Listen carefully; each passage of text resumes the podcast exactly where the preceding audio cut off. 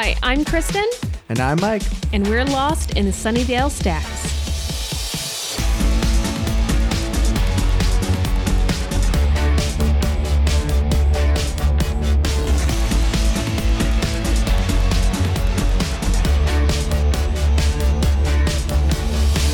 This is the Sunnydale Stacks, where every other week we immerse ourselves in the world of Sunnydale, California, and review two episodes of Buffy the Vampire Slayer. This week we're dusting off Homecoming and Band Candy. I love band candy. Did your band sell candy? Uh, I know there's all sorts of fund wa- fundraisers in high school. Probably it, it wasn't something that stuck out. When I was in elementary school, it was wrapping paper, and we just handed like the form to our mom. And be like, Mm-hmm. Oh, yeah. you do this. You ch- you sell this to the neighbors, and she did.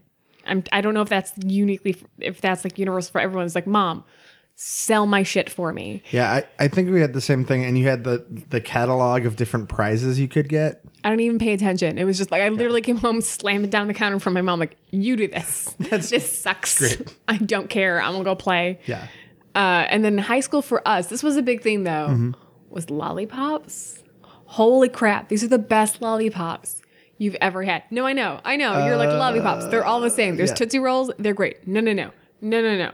You don't understand. You can see that I can find them now at CVS, which is our local like yeah. drugstore thing. Um, they're big. They're much bigger than Tootsie Pops Okay. and they're they're a perfect sphere. But the taste in them is so strong that mm-hmm. to this day, if I feel like there's the threat of me throwing up and I don't want to, Yeah. like say I smell something I don't like, or if I'm not feeling well and I mm-hmm. really want to like squash that urge, all I do is I imagine one of these lollipops and the really strong smell when you open it up and the really strong taste uh-huh. that like it just calms down my stomach immediately. All right. It's miracle Right? lollipops. Yeah. So like band candy, I'm like, I don't know, whatever. The lollipops every single day I'd be like, Do you have one? Here's money. Give me more of the cherry. Do you have I, I want the cherry specifically. So specifically. you were an addict. yes, exactly. I think it was just like really high sugar levels, but oh my god. now let's head into the Sunnydale Stacks and open the books on homecoming.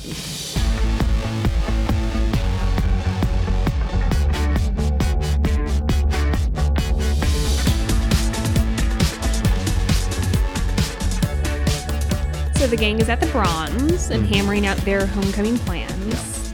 Um, did you go to school dances a lot? Not really. I think I went. I think I went to it. Was it a homecoming? I forget. I think I only went to like one or two. It wasn't optional in my brain. It was like I Oh, just yeah. had to go. So I went to every single school dance. I never, I, I literally think I never missed one, at the exception of like I didn't go to prom sophomore and or excuse me freshman and sophomore year because you weren't allowed unless Yeah. a senior, and that wasn't going to happen. Yeah, and that's Um, weird.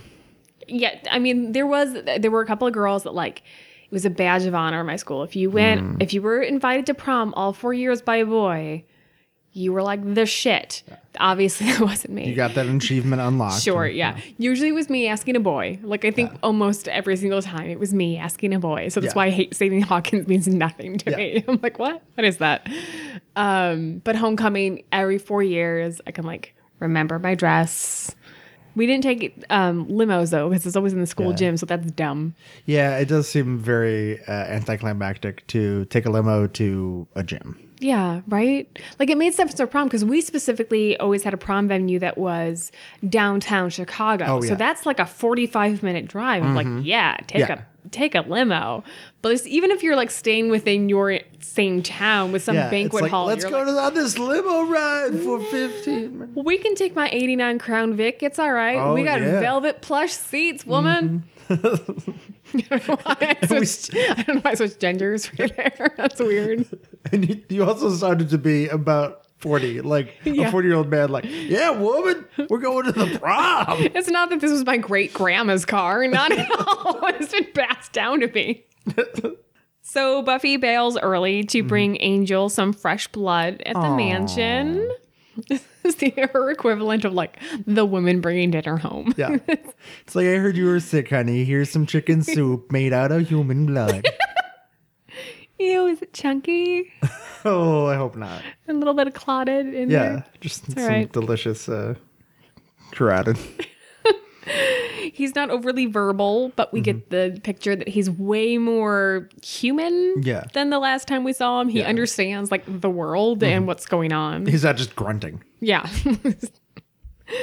uh, so she hasn't told the Scoobies that he's Mm-hmm. back. He's a secret that she's keeping. So, I mean, I feel like she's being rude right here. Yeah. Like he's she's she's telling him about her life. Mm-hmm. Um. And about her new boyfriend, and it feels so bitchy. Yeah. She's like, "Hey, you've been in hell. You've lost all semblance of who you are Mm-hmm. and what you are and what the world is. But I'm a senior. That's really. I'm a senior. I'm a senior and I'm working really hard in school and I'm dating. Like, Ugh. bitch, who cares? like, no, I was dead. I was dead. Maybe nobody gives a shit. yeah. And like this is she's talking to a guy who like maybe 10, 15 seconds earlier when she mentions Giles, Angel just goes like, Giles, like I'm just remembering the concept of that person. He just and we're and the fact that like I tortured that dude. Like Yeah. I'm a senior. I'm dating this great guy, Scott, who by the way, he's still a character, I guess. sure. we're all surprised at that. Yeah. Yeah, so that feels a little like, um, girl, Yeah. priorities. And also, this is extra rude to do in the place you murdered him. like on the spot, right? It's like, uh, you want to grab that uh, sword again? Because it's basically what you're doing right yeah, now. you're already just driving it through my heart. Thanks. You're great. But then she's also kind of rude to Scott because she she uses the line like he's a real nice, solid guy. Like, I mean, no guy really wants that. no, that's like, oh, so I'm, I mean, I, I will say like as much I'm as your safety school. well, I will say as much as like the the stereotype is like you Mm-hmm. know girls like assholes. I mean, that's not true. You reach a certain age of mature, like I mean, you reach. Anything past junior high, you're like, oh no, I actually want someone who's nice to me. Yeah, yeah. Like, or, and, and for some girls, fine, they still date the assholes in Sure. high school, but like, no, nice guy is actually a real big compliment. Mm-hmm. Yeah. like, But I think the, the solid is what is it really makes it kind That's still a, nice, compliment. Solid guy. You want someone who's stable and who's a good choice, who like you know isn't going to kill me tomorrow. That's the that's why I think it's extra rude because I think the implication Yeah. there is not against Scott. Yeah. It's against Angel, and it's like Scott's not going to turn evil and murder me tomorrow. Congratulations, you might. Yeah. you might do that. You're a dick. Like I feel like this is so rude. It definitely is. Definitely, Angel gets off a lot worse in this scene as far as like guys being insulted. Right? Yeah. So yeah, she says Scott's a nice guy. He makes me happy. Smash cut to Scott dumping her. Yeah, At this point, you kind of don't feel sorry for her. Yeah. a little bit. You're like, uh, yeah, yeah, well, you kind of deserve that. You kind of deserve it. Yeah. This is the least romantic high school breakup I've ever seen. like high school breakups are like, you don't like me, I hate you, fuck you, go to Yeah. hell. And this is she's just like, oh, we we weren't getting along. Where was I? I promised to be better. Like, mm-hmm. no, Yeah. no. And I, I really like I I'm not a huge fan of the character Scott Hope. He's not No. like um, memorable. Uh, he's a nice solid guy though. Who are we talking about? Exactly. Mm. Um, he was the the most the most useless part of the uh, episode title, Faith, Hope, and Trick. Uh, I choose to believe that they're talking about the um, general concept of hope. yeah, yeah, Yeah. Or maybe Star Wars: A New Hope because everybody likes that movie. It's a great movie. Yeah. Yeah. Um, but yeah, I, I do definitely sympathize with uh, Scott's reason for the breakup. Is like, yeah, from the start, she's not really been that into this. It's been like definitely a relationship where she's just like, I just kind of want to be in a relationship because that's nice, uh, but I don't really want to commit anything to it. I feel like this is a lesson in, I mean, from any age. Mm-hmm. If you have to convince someone to be in a relationship with you, or if you could have to convince someone to propose to you, or have to convince someone that like you're worth their time, probably this is doomed from the start. Yeah. Like you don't want to have to convince someone of that Yeah. stuff. And he definitely had to convince someone, convince Buffy of like, you should date me, you should go out with me. And it's like, I mean, do you really want to have to convince that person, or do you want to ask the person and be like, "Yes, I am on board"? Yeah, yeah, because then it just makes it like weird. Like there's like all sorts of like power dynamics involved. It's like no, I just want to like b- hang out with somebody that I like, and occasionally we'll like kiss and stuff. Yeah, um, yeah. So this, I definitely think this relationship was doomed from the start. This doesn't really surprise me as much as Mm-hmm. Yeah. it surprised me. It took this long Yeah. that yeah. it got Oh, to the point. The actually, only thing that was weird, I think, is that the scene before this, he officially asked her to homecoming, which I Yeah. Mm-hmm. guess like you can see the hesitance like the reason he didn't ask her, her to homecoming is because he was planning on dumping her. But it's still weird. It's really weird that the last scene he's like, "Oh yeah, I just didn't ask you to because they want to go. Do you want to go? Yeah, we're going to homecoming." Next scene, "Oh, I'm dumping you." Although I guess I understand, I can understand if uh, thinking about his point of view is that maybe that really got him to think like, wait, do I really want to be in this relationship? I didn't even think about asking this girl to homecoming, and then I did, and I don't feel excited about it. Yeah, I mean, he doesn't. He definitely doesn't seem super into her after their Yeah. Mm-hmm. first after Faith, Hope, and Trick. He's only around for Beauty and the Beast, really, and then he's not. They seem like a budding relationship. They don't seem like a super emotional one, which is fine. In high school, you start out with like just this kind of like awkward friendship thing, Mm-hmm. Yeah. but then to jump to like you're not in this, like, well, what? What happened? I mean, I Like, definitely there wasn't much of an this to be in. yeah, there. I dated a guy my freshman year of college. This reminds me of that, where Mm-hmm. like we dated, and at one point I got annoyed because he wouldn't call call me, Mm-hmm. and he didn't want to hang out, and he said it's because he thought talking to me on the phone was boring. And he didn't really want to hang out with me. He thought that was boring. And I was like, so let's break up because Yeah. that's that's the basis the very Yeah, basis for a relationship is you got to enjoy the other person's company or talking to them. So like that let's just call this. You don't want to date me. Yeah. i don't want to date you. We're done. Yeah. and like later on he was crying and telling us the love of his life. He's like where the fuck did this come from? Who are you? What? It's like I, I want to be massively in love with you, but I don't want to like spend time with you. yeah i don't actually like talking to you. That's Yeah. boring. He literally totally talking to me was boring. And i was like um you're confused. Yeah. so that's what this makes me think of so Buffy's being meanwhile is being spied on by some technologically set up thugs who and then we see that they're Yeah. remotely connected to And- some old Yeah, dude. they're in a creepy van outside of a high school. Yeah, this is feel like definitely definitely rapist van. Yeah. Rapist van. Anytime I see one of these white nondescript vans, I'm like, run. Just Yeah. stay away from these things. Do not. Um, and also, I, I don't want to get you guys too scared here, but if you saw the cell phone, it was the 6000 series. That's right. The 6000 series. I don't know what you're talking about. um, so in the van, they're like communicating with their beep boop bop boop computers. Sure. And the way they, they use it, instead of, you know, an old fashioned dial up, they have a flip phone that they use basically as a dial up connection. And it's just like, it's very prominently displayed on a little shelf. And they flip it up and like press a button on it. And it has this little thing that says the 6000 series.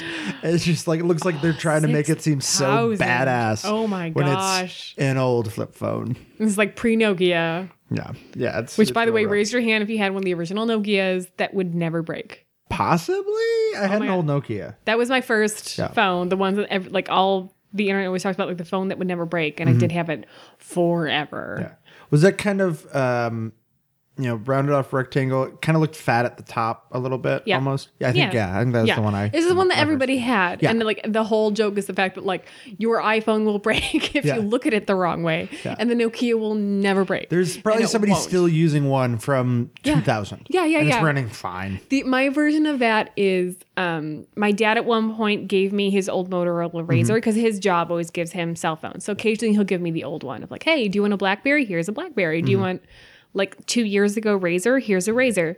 So he gave me his old RAZR and I hated it from the get go. I was like, this thing is clunky to use. I don't like it.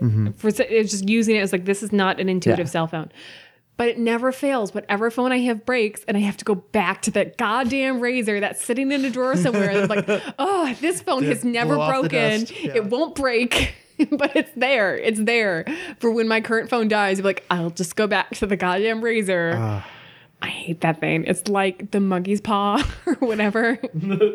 It's it, it almost sounds like if you if you've like been in a bad relationship then you're just like you know, kind of booty call an old ex boyfriend who you know, like it's not gonna be anything. Yeah. it's just it's gonna m- may, probably make you feel worse in the end. It's Elaine and Pud. "Ugh." Yeah, Elaine and Pud. yeah, Yep. Yep. Jacket. Uh, but meanwhile, Not on Seinfeld. Anyway, th- so these guys are referring to Buffy as a target. So something's going on here. We don't really know. Although speaking of Seinfeld, um, the old guy that's uh, connected to them by the boop, Yeah. beep, boop, boop computers, uh, I I think he I'm not sure if it was he was Elaine's boss. Yeah, that's right. Yeah, That's- no, I'm- I'm trying to remember his Ian name. Abercrombie. Yeah, he was Elaine's boss. Yeah. We meet Alan Finch, the mayor's aide. Alan is informing Mr. Mayor about these spies and seems super nervous about this wholesome looking public. I mean, like, he's super nervous around the mayor and he seems like such a good guy. I love the mayor. I know. Okay, so talking about the mayor. Oh, I am so glad we're actually like seeing the mayor finally. We've talked. We, now, here's the thing: we've Yeah. Mm-hmm. heard about him for a while now. Since started last season. In season two, Yep. they like sowed some seeds about the mayor. So this is the very first time we see him, right? Yeah. Yeah, it's yeah, it's I I think one of the things I like the most about the mayor is just they made every right choice in setting up and executing a villain. Right. Like they, they have a lot of foreshadowing. You don't see him, but you hear about him for a while. And then in the first scene he's shown, you don't see him right away, but you see somebody who's just like underling being fucking terrifying. And here, that's the thing: is all of this lead up, all of these, you know, discussions we've had about him until Mm-hmm. Now. Everyone talks about this mayor, this terrifying figure. Yeah. Everyone's so scared about him. And then Alan, Alan being in the room Mm-hmm. with the mayor, he's clearly so nervous and terrified. And from our point of view, who've never seen him before, he seems like such a nice guy. Yeah. he seems so nice. really friendly kind of he has this kind of midwestern vibe of like oh i'm just you know all shucks And Uh, I'm so into cleanliness. Yeah. And oh my gosh, did you wash your hands? Because cle- you know cleanliness is next to godliness. Mm-hmm. Yeah. And my mother was never sick. so yeah, I mean, like, immediately I'm intrigued by this character, the mayor, because you just build him up and I'm like, well, Mm-hmm. Yeah. what's going on? He just seems so nice. Yeah, and he just he, he doesn't look threatening, but from everything we've seen and from what we're seeing from this character who's in the scene with him, he is terrifying. The So most what am I missing? thing. So like it just makes me Yeah. Mm-hmm. want to see more because I'm like, what am I missing? What am I missing? Also, this dude could be my uncle. So what's Yeah, up? and it makes him that much more terrifying that he doesn't have to be like some meatheady, like giant um, physical threat or Mm-hmm. like uh, do stuff to to be super imposing and maniacally laugh or have razor claws or something. He can just act like a pleasant guy. Well, and if you still think of the villains up until now, you've got the mayor who like the master. the thank you. We've got the master who's got you know fruit punch mouth and things, and he's evil and he controls people and Mm-hmm. He's terrifying. Yeah. And then you've got um, Spike and Drusilla Mm-hmm. who immediately kill people and obviously get off on it, which is a whole nother level Yeah. of creepy. And then you've got Angelus, who's like the most maniacal, I'll kill everyone you love Mm-hmm. Yeah. type of guy. And then you just have this nice dude. Yeah. You're like, well, what's with the nice dude? Yeah. There's it just it's it's so fascinating when you first go into it, and then I'm sure we'll get to it later. But I think just the way they they they use him throughout this season, and then the way they develop him towards the end, Yeah. it's just masterful. Yes. or mayorful, I should say. Aha, ha, ha, ha. Uh, so the mayor seems more concerned with the cleanliness of Alan's hands than with Mm-hmm. these Gruber brothers. um, is it Gruber? It's Gruber, right? I think so. Like Okay. Hans Gruber, I'm assuming. That's what I was. I was Yeah. just like, are we? Is this a Die Hard thing? Like, Yeah. is anyone else being like Die Hard? I also know someone know um, an Asian person whose Mm-hmm. name is very close to Nakatomi, but not. Mm. But I keep wanting to call him Nakatomi because I'm why like, wouldn't you? right? Yeah, I used to remind myself like, don't call him Nakatomi, don't call him Nakatomi, don't call him Nakatomi. I'm gonna look super racist if I do. I know that's just it. It's Yeah. like it's just that it's not even racist. It's just your name is really close to Nakatomi, and then Gruber, and then Yeah. it's a good movie. Motorola, it's a whole thing. Ah. I love this line. Yeah. Clean under your fingernails. Dirt gets trapped there, and germs, and mayonnaise. Specifically mayonnaise. How much mayonnaise is this guy eating? and that's I think like a perfect uh, word in another way because it's mayonnaise. I've always found super creepy because it's like it's supposed to be this like Yeah. this generic food thing that everyone puts on their sandwiches, but like I was just looking at it like how can you be eating that? It's So so, I have- gross. I have actually like a very strong anger towards people that feel that way because I dated a guy for two years who was terrified of mayonnaise. Johnny Hellman. Yes. No, who was terrified of literally being in the same room as food that contain contain mayonnaise. Well, I And when you're in your 20s, you just want to like smack someone and be like, Yeah. oh my God, grow up. It's mayonnaise. I, if you don't want to eat it, cool. Yeah. But calm the fuck down. Well, I, I don't run away from it. No, like literally, if we went to Jimmy John's and I got a, a sandwich with mayonnaise on it, he couldn't sit next to me. He'd sit there like gagging and throwing up because my sandwich, not his, contain, contained mayonnaise. The mayonnaise like hit him as a child. I mean, like, come on. So, like, yeah, no, I know I've I've known people that are terrified of mayonnaise, and that oh, it drives me crazy because it is an inanimate object. But there is something that, like that I think that's creepy about it is that it it seems so gross to like certain people, myself included. But it's so just ge- generically like, oh, everyone just has mayonnaise. It's a very American thing. Yeah. yeah, it's just like everyone has mayonnaise, and it's creepy. Or like a lot of times, if you like hear about like a food from a different country that you're just not used to, you're like. Oh, you eat that? You put that on that? Mm-hmm. Ugh. And that just grosses you out because it's like that's just a thing they do over there, and I it makes me feel sick. But it's just a thing that's normal over there. That's a whole different kind of creepy. That is very appropriate to what the mayor is because he seems very normal and just like Yeah, an everyday yeah. super sweet guy. Maybe a little too nice, but he's also like a creepy guy who wants to do demony things. That's interesting. Yeah, I know that's totally what he mm-hmm. is. So, school picture day, mine always looked like I was a newscaster. Yeah, I usually looked high. I wasn't ever. I was to say, because you were. Yeah, no, I I uh, don't do drugs, kids. Um, I didn't even try pot, and that's the only thing I've ever done as far as drugs go until college, and it's never been like my thing. But I always looked super high since like I was a child. In Nice. pictures, I look very high. Oh no.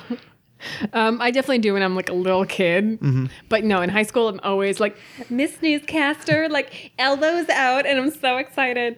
Uh, Weather on the nines. yeah, no, that was me. Yeah. Uh, um, there was one year where I actually I was not informed of school picture day. Oh, because the during our actual school picture day when like it's like you pick out your outfit you do your makeup Yeah. coif the hair i know you spent so much time coiffing your hair it's a verb uh, we had a power outage so they couldn't do the pictures and no one told me when the makeup day was so i showed up to school like in my like cheerleading sweats Yeah. and like no makeup and like my hair was in a ponytail. They're like, it's school picture day. I'm like, fuck you. It's like, uh, sorry, uh, teach. Could I miss second period so I can go like deal with this? Yeah, right. Like there's there's a lot of problems happening right now. My mom plans on pl- buying like wallet size pictures of this. I'm not okay with that. Uh, so Cordy believes she's a shoe in for homecoming queen. She volunteers to tell Buffy about yearbook pict- pictures, but then gets distracted by campaigning. Meanwhile, Faith and Buffy are training in the library. Hello, short shorts. I mean, who doesn't love some good short shorts? I do. I'm just saying hello. Hello. Welcome. We enjoy your company. Faith convinces Buffy to take her to the dance. I wish actually I had done this. Like, you know, like I said, I, I felt it like a requirement that I had to go to the dance, mm-hmm. but and I often went to the dance with someone I didn't want to. It's just like, get me a date. Mm-hmm. I definitely wish I had been more like, nah, I'm gonna go with my girlfriend. I'm gonna Yeah. have more fun. Yeah, yeah. Like, it, there's nothing wrong with being like, mm-hmm. You know, girl power, love my friends. I end up dancing with my girlfriends anyway. Yeah. So why did boys need to be there in the first place? Yeah, it's just like decoration. Yeah. Yeah, it's like I've got my corsage, my date. Uh, oh no, what shoes am I wearing? I, I have to figure Yeah. that out. Oh yeah, no, I've got a date. Yeah, that that sure. stupid dumb accessory. Later, Buffy asks her teacher from last year to write her a oh. glowing recommendation, but the teacher doesn't even remember her. You can kind of oh. understand this. Yeah. I mean, you know, you've got 30 kids per class. You're only going to see this one once mm-hmm. a day. Yeah. And If that, because she's always like again, missing class. This one in particular is not there every day, and this was last year. Yeah.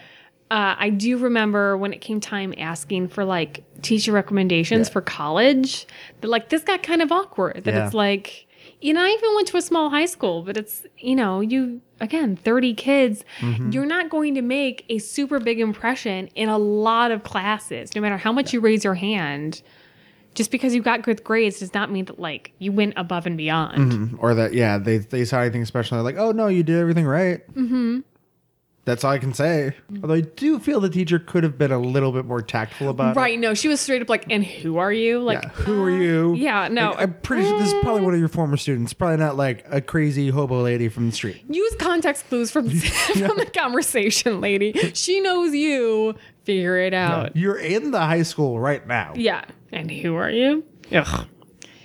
So at lunch, Buffy's reminiscing about her glory days at Hemery, where she was popular and uh-huh. involved. At Sunnydale, she'll just be listed as not pictured in the yearbook. Boo. Bummer. So she's pissed that Cordy was so focused on wooing votes mm-hmm. that she forgot to tell Buffy about yearbook pictures. Cordy insists that Buffy doesn't even understand how hard Cordy's working. This is super important. Uh, and so Buffy decides that as like revenge, she'll run as homecoming queen and beat Cordy. Is this a season one episode? Uh, may- maybe, and it just got delayed. Yeah. I, I, I feel like this is like I, I can't wait to say this anymore. So much of this episode feels like every character is two years behind in their development from where they are. It really doesn't. That's my biggest complaint about this episode. Is like, who is this Cordy? yeah, this you guys have been buddies for two years. Yeah. You're dating one of her best friends. Like, you've been there for everything. Yeah. Who is this person? And it, and it seems like over like one tiny thing, and I get, yeah, in high school, like there can be stupid, dumb fights where you're like, I'm never gonna be your friend forever over dumb things. But I feel like this group of people, because you know they've had to stop like the apocalypse together, Sure. And fight monsters together. They're probably a little less inclined to like blow shit out of proportion. Right.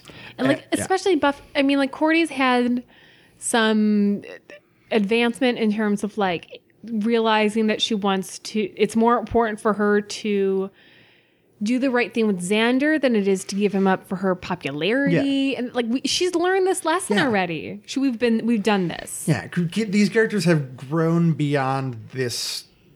Uh, pretty much everything that's happening in in this episode that involves their like character growth. Yeah. Yeah. It's really disappointing. Meanwhile, Mr. Trick is holding a contest of who can kill the Slayers. The contestants are the remaining Gorch brother and his wife, Yep. Candy. Candy. The German brothers, And their uh, wheelchair computer boss. master. Sure. Spiny headed dude The spiny looking head things. and Crocodile Dundee. yep. Okay. Um question. Answer. Uh, Why is this not Cain, the werewolf hunter? Right? I mean, they really made like. I was actually going to ask you, is it? Because it looks like it, it looks like it is. Yeah. Like it's it looks like him. He's got the same shtick. Yeah, it's like why we've already established a hunter character They who just has a get him beef back. against Buffy. Maybe, They- but he they got him had- back for Angel. Maybe he didn't want to play that character. Maybe, but it just seems like it's it's so weird that they bring back another character, which is like it's cool. We have some continuity, but then they have a character that seems like a boring copy of a character we've seen. That was the only good development in that episode, from my opinion. And then you don't bring him back. You just have a, a, a Xerox of him that doesn't have anything to do. Like, why even bother? Why even bother having that hunter character? Yeah. Like, every other assassin is much more interesting. I actually was I, I actually thought this was Cain, and then you were gonna be like, actually, Cresta, this is the same actor. It's Cain. They were just stupidly didn't state that. So that's interesting. Yeah. Anyway, they call it Slayer Slayer Fest '98. Ugh. Slayer Fest. I mean, no. Yeah, it's It sounds like you're celebrating Slayers and you're not. You're killing them. yeah, which is not good. Yeah, Slayer Death 98 would be better. Later, Willow and Xander are trying on their homecoming outfits. They see each other in sexy formal wear, and there is romantic music Uh-oh. playing in the background, and they're obviously turned on. They then practice dancing in said formal wear, and then they kiss. Oh, no. They blame the do it. clothes and vow to never do it again. How do you feel about this this turn of events? This is kind of a big deal. Yeah, it, it really is. Um, yeah, it's definitely the biggest thing that happens in this episode. Like, I, I would almost say like this is if you're if you're not into you know watching every single episode when you rewatch something this could almost be skippable except that this is a really big development um, and I I do have some mixed feelings because I do feel like it's a little it's a little shittier of a thing that than you'd hope that these characters would do to like cheat on their um their Significant boyfriend, others, yeah, their yeah. girlfriends, the significant others. But I also understand it like it is a very teenage thing, and it is it is an interesting development uh, to kind of play on the fact that it would make sense if you were platonic friends with somebody, and um, all of a sudden you Reach know sexual maturity. you reach maturity, you see them in a different light, and you're like, oh wait, this makes a lot more sense, and you get carried away because you're a dumb teenager. Sure. And I think, I mean, like, it's interesting to me because I usually have such strong feelings about infidelity Mm-hmm. that my go to reaction in scenes like this is fuck you. Yeah. But I think because they feel such obvious guilt, I feel a little more Yeah, compassion for them that, like, oh, they're really trying to not feel these things. But they can't help it, and that that feeling goes away when they start playing footsie opening openly in class. And it's like, Yeah. um, you're not trying super hard. Yeah.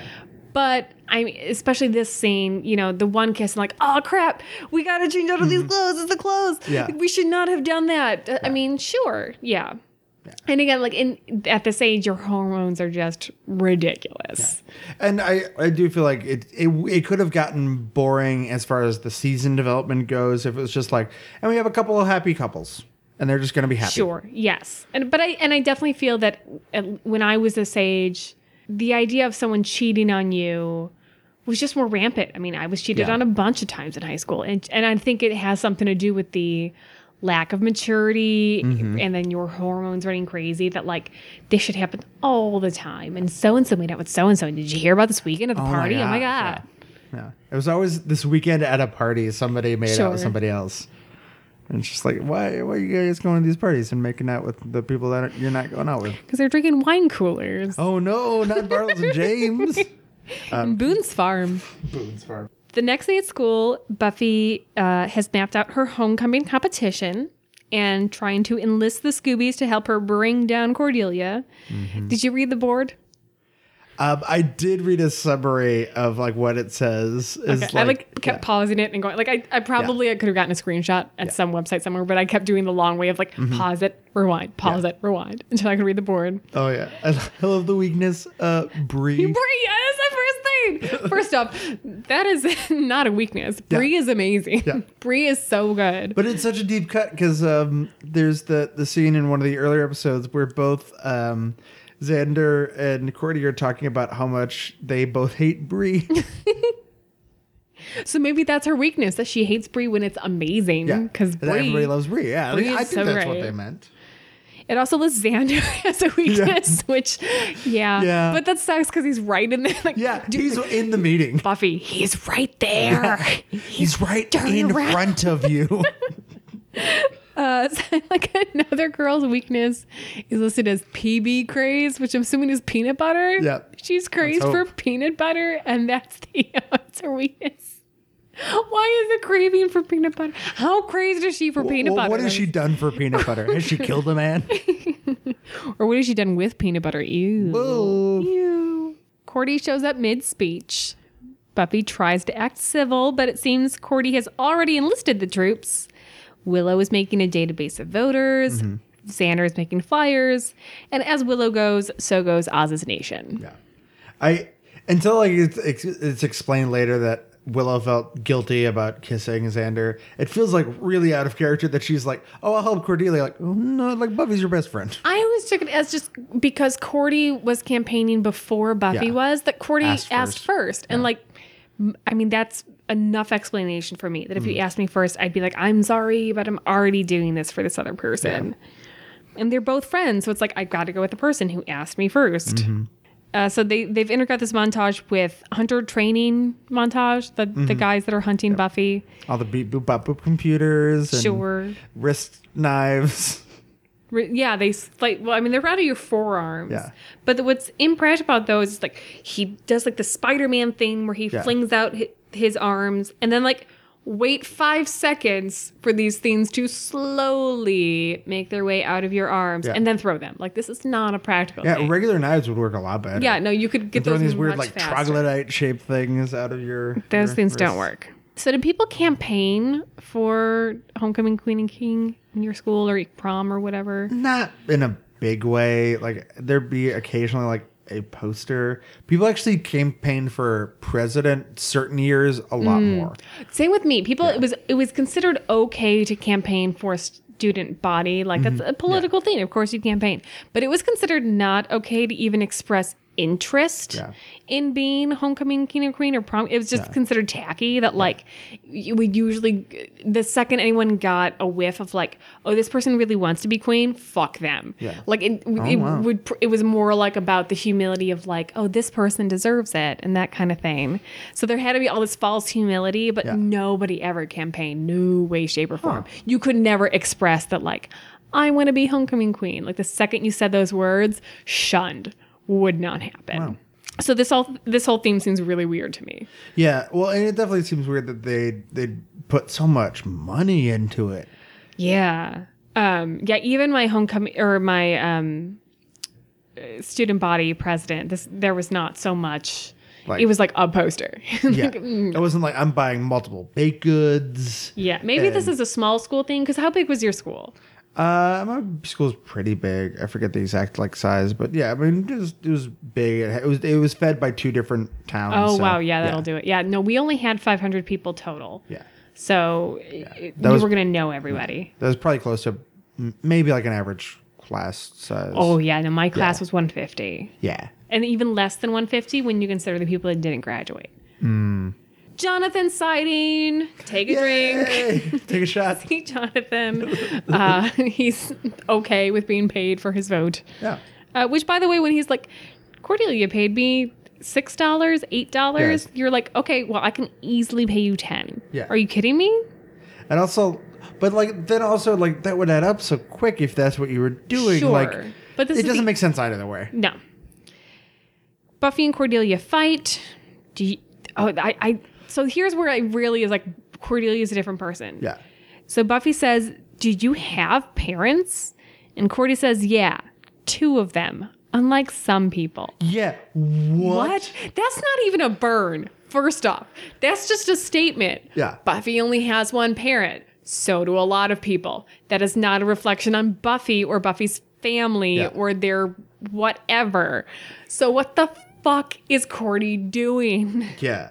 And it's just like such a dick move that it seems like the version of Cordy we are seeing outside of this episode, but at this time, might say that, might say that, but then immediately would be like, "Oh no, I just said a shitty thing." But Yeah. she's like, "No, like I'm saying this and I'm sticking by it." No, this is where it, No, you're right. no. It's season one where Yeah. you're like, no, uh, fine. I, I, I believe that Cordy from the Harvest or Cordy from the Yeah. Witch would say this, but No, after not- all they've been through together, yeah, that she'd throw that and then not even feel bad about it. right? And again, someone coming from a single family home is not a burn. Yeah. That's just like a shitty thing. Just like if anybody ever used that as an insult or used that kind of thing as an insult, I know in my high school it would have been like, that guy's just an asshole. Right. Yeah, exactly. it makes me think about um, in South Park when they make fun of Scott Malkinson for having diabetes, and you're like, that's not something you make fun of. Yeah. He just has it. That's just a medical condition that he has. I'm not calling having a single parent a medical condition. I'm just saying it's just a fact. You've got single parentitis. Later in Willow's bedroom, Willow is lamenting about the Buffy Cordy fight, while Xander thinks she's upset about their kiss. Yeah. Because when I look at you, it's like I'm seeing you for the first. And this kind of makes Yeah. sense because for Willow, this is not new feelings. It's old feelings coming Mm-hmm. Yeah. back to the surface. Whereas for Xander, Yeah, this is maybe it's real new. part of his sexual awakening that he's Yeah. like, oh crap, I'm just now realizing you're a female. Yeah. And like, and, and I totally get it in the sense of like, I know definitely for myself, it was a lot easier as a younger man getting involved in sexual feelings to be like, oh, like I get what's sexy because I've been told what's sexy. Sure. But it's like when you first realize, like, no, this is what I find sexy. Right. Yeah. And then it's like this is him like maturing into the like no, like this is what I find sexy. Like she's a good person and I I love her as a friend and she's really cute. Mm-hmm. Like th- oh no, I don't I don't have to go without with like the popular pretty girl. Exactly. And then it makes me think about I was friends with a guy um in between junior high and high school. We were like Okay. best friends, spent every waking moment together that summer, always hanging out at each other's houses. And when people would be like, Are you guys dating? We'd be like, Ew, that's gross. What are you talking about? This is my buddy. Yeah. And then sometime around the time school started was the time it was like, um, I mean, maybe we should tell people we're dating just as a joke because it's a joke. And then as a joke, we should kiss, right? Because it's funny. And then as like a joke, we should go out. And then as a joke, we should get engaged. And as a joke, we should get married. And as a joke, we should have a couple of kids. And as a joke, I mean, I, I stopped it. I stopped it at the like.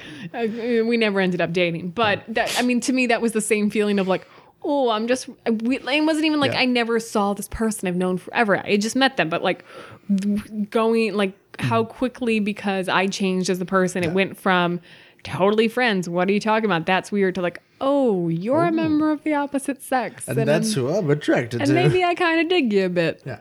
Another question this brings up: How does Xander keep getting all the cute girls?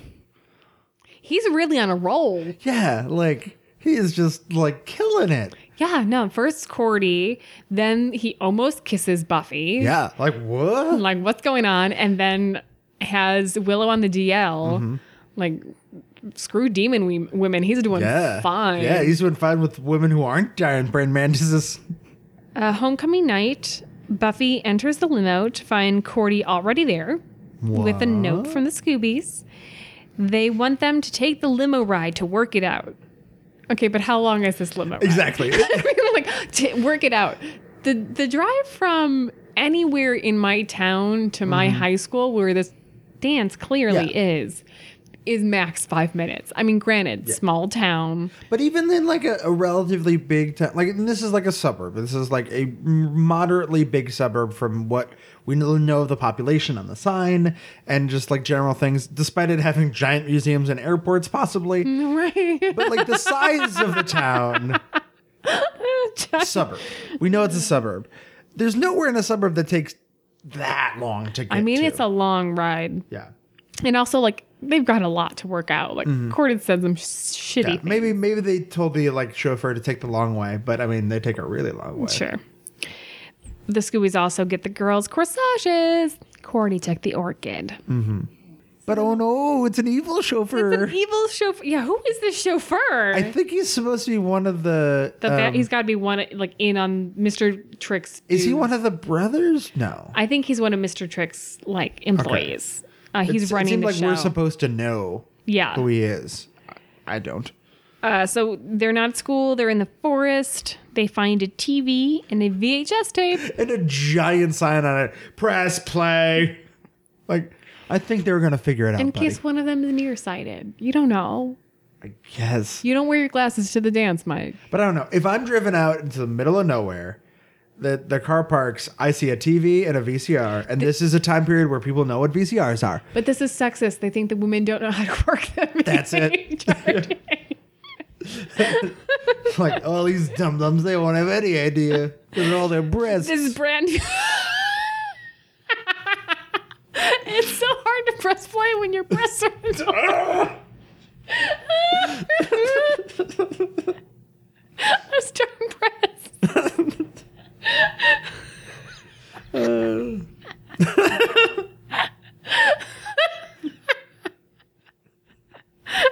I hope that everyone listening is just really picturing a woman having such trouble trying to press a button on a VCR. Oh, and for lo- younger uh, listeners, a VCR is this thing where you put this weird little square thing about the size of like an iPad, but like 10 times as thick. Yeah. Um, you put it in there and it would play like one thing. Yeah. and like if you've ever seen like a TV signal, um, TV are kind of like iPads but bigger, and they go on like a stand. Um, but it would be kind of fuzzy, And it was literally because we used tape, magnetic tape. I know that sounds insane, but it's a thing that everyone used to do. Yep. Yep. So, um, in case these dumb dumb girls don't know how to work a VHS player, uh, press play. Uh, it informs them the rules of Slayer Slayer Fest '98. Uh, clearly, these guys think that Cordy is Faith because they have. They, I mean, they state earlier they actually see this that like Yeah. they don't really they're not really familiar with Faith, but she's got dark hair. She hangs out with Buffy. They're Yeah. supposed to be the first two picked up in the limo. That makes sense. I, yeah, that, that that doesn't bug me. What does bug me is that they splurged on a like semi-professional logo for this tape, where it's like Slayerfest '98. Like you didn't really have to do that. They were only going to see this once and then presumably be killed. But I mean, Mr. Trick is laying the foundation of Slayerfest '99. And they can keep going Yeah, because yeah. there's going to be more Slayers. Oh, that's right. So he wants to make it like like a pay-per-view event Yeah. for evil people Yes, and you know demons. That he's very business minded. We've. I learned get that, that. before. I could see that. So Cordy actually saves Buffy from Crocodile Dundee's bear trap, and he ends up stepping in his own. I like how Buffy swings the mm-hmm. bear trap Yeah. at him. Uh, she takes his gun. Meanwhile, at the dance, Willow and Xander are consumed with guilt. Mm-hmm. Faith is mad that Scott is there with another girl. Mm. So she implies that Scott gave her VD. Yay! I do love this because I, I it's a nice button on the end of the Scott story. Mm-hmm. Yeah. However, his reaction makes me think he actually has VD. Yeah, it's like, how did you know? Yeah, no, he's not like, girl, she is lying. I don't know what she's talking about. He's just like, uh, Uh, sorry. I was gonna tell you. yeah, you're like, oh no, this It's like, oh, Buffy, Buffy dodged a bullet there. dodged a bullet. Yeah, no, he definitely really has VD. Because she's not Buffy the herpes slayer. oh no. We need the ointment for that. Buffy and Cordelia bunker down in some dilapidated cabin. Cordy's terrified until Buffy reminds her of the homecoming race and pisses her off. like, where's the damn weapon? Yeah. and then she uses a spatula. A spatula. However, there is a telephone, but the Germans are able to track and disconnect it On computer. on computer. um, why am I bored already? Um, This is the point of the episode where I'm like, I'm really bored. I'd like to go eat something and not be looking at this TV right now. Because none of these, like, hitmen characters are interesting. They're not. They're really not. They're not really super threatening because Yeah. she's beaten much worse. Yeah. I- and- I think it might be more interesting if Cordelia was a hindrance here. But she really doesn't seem to be. Like, at first, she's like a little like, oh, what, what should we do? But then she's like, oh, I'll listen to helpful. I mean, she saves Buffy Yeah. Mm-hmm. from Crocodile Dundee. Maybe if the formal wear was a problem, like it just Yeah. seems like why this shouldn't be that big a problem. Or like Mm-hmm. if it's Slayer Fest and they're in some sort of Hunger Games arena, there should be more booby traps or something. Yeah, or or you can make it really crazy and somehow make it an accident where they don't even. And I know they like want to have Buffy and Cordelia work out their stupid dumb fight, but th- this would be like a real overhaul of the whole episode. Make it a situation where they completely screw up, and it's like maybe Willow and Cordelia is who they get by mistake. Oh, see, that'd be more interesting. And then like it would be a real challenge for them to kill all these people. But Buffy, it's like I fought like the master and I killed my own boyfriend and like you know, I'm some guy with a rifle isn't that scary to me, No. honestly. Or, you know, the Stegosaurus with a tank top. It's not that scary. I can deal with it. Cordy and Buffy finally hash it out. Why do you care about homing when you do stuff like this? Because this is all I do. I get that. That Mm-hmm. Yeah. makes sense to me. About like sometimes I just want to be a girl. Um, but spiny headed dude interrupts. They fight. The Germans launch a rocket into the house. Which they need to get like computer guidance for when it looks like It's two feet away. yeah, it's like um I think I shoot at the I'm house, pretty much right? looking right at. it. Yeah. Yeah. Maybe they're farsighted. And wouldn't they see the house better? I don't know what the difference is. I don't know what the two are. Really. I know one means you can't see up close and one means you can't see far away, but I always get them mixed up. they have air. I they're not 2020. That's what I'm saying. Maybe they're both blind. That would make shit more interesting. Yeah, and that's why they have to keep getting like these instructions for this old guy. Because they're just some really strong but completely blind guys. Because their Germans are very literal. Yeah. they have to be told exactly what to do. That. Buffy and Cordy jump through the window, but spiny headed dude is trapped and blows up. Back at the library, Gorch is holding Giles hostage. Which happens off screen that he like knocks Giles out, which I feel Sure. is a real low point for Giles. Well, I gotta say, of like, Gorch is generally treated as like a really stupid character. This is the smartest goddamn plan of anyone in this whole episode. Yeah. Uh, and yeah, it's so weird. It's such a weird I'm actually choice. kind of proud of him in Yeah. this moment. Like, oh, I underestimated you. Mm-hmm. You had the long term plan, knowing that eventually she's coming back to this dude. Mm-hmm. You're good. You're all good. Yeah. The cops show up and arrest Mr. Trick.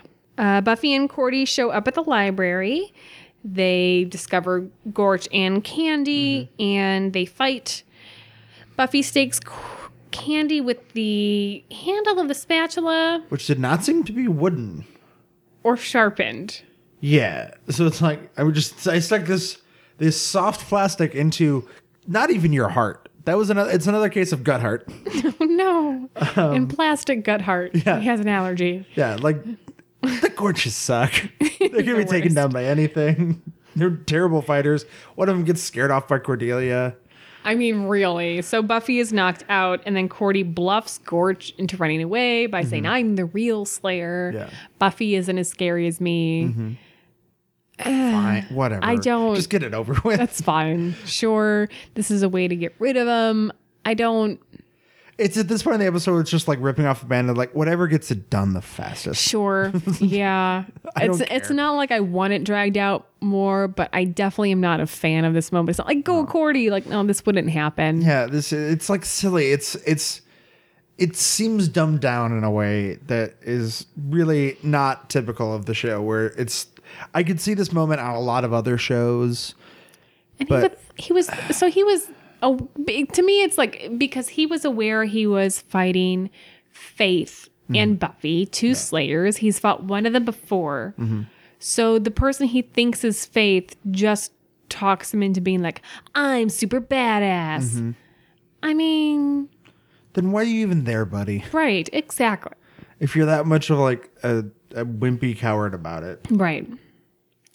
Buffy figures out they're being tracked via those corsages they got. I kind of do like From a girl point of view, I like the idea of putting your corsage on the back of your dress. It just seemed practical. I liked it. They're like, oh, I'm just this is where I'm going to put this. Yeah. Although it does seem a little odd that throughout all of this, neither one of them like damaged their corsage or just like felt like I just need to take this off. Like when That you're kinda, I, chased that's around. why, like, I kind of feel I like it on the back of her dress. Yeah. She kind of forgot it was there. Mm-hmm. Um, and the wrist corsages, you would they stay on, and you're whatever. when you're fighting demons. I mean, I mean, the wrist part was the flower would fall apart instantly. And you'd see the tracker. Exactly. Uh, so Buffy fashions them into a giant spitball and tags one of the Germans with it, causing them to shoot each other. How do you know that's gonna work? How do you know that's how they're doing everything? Like, I don't know. There's just so That- I mean, to me, that makes sense. They're shoot, they they're tracking them for a reason. They think that the the GPS tracker dot whatever is Buffy. So if someone says she's there, but how does Buffy know that that's exactly what they're doing? Not that it's just like, oh, we found her location. Let's go in there and find her. How do they know that like minutes, minute, second, second, they're tracking her and they're not gonna like use their eyes? I mean, they had. The, okay, yeah, sure. There's no reason for her to know that. We Yeah. know that because we've seen all this. There's no no way that she could have deduced this. Okay, That this plan would work. It makes no sense. okay. Uh, meanwhile, the mayor has brought Mr. Trick to his office. I like the line. Of, There!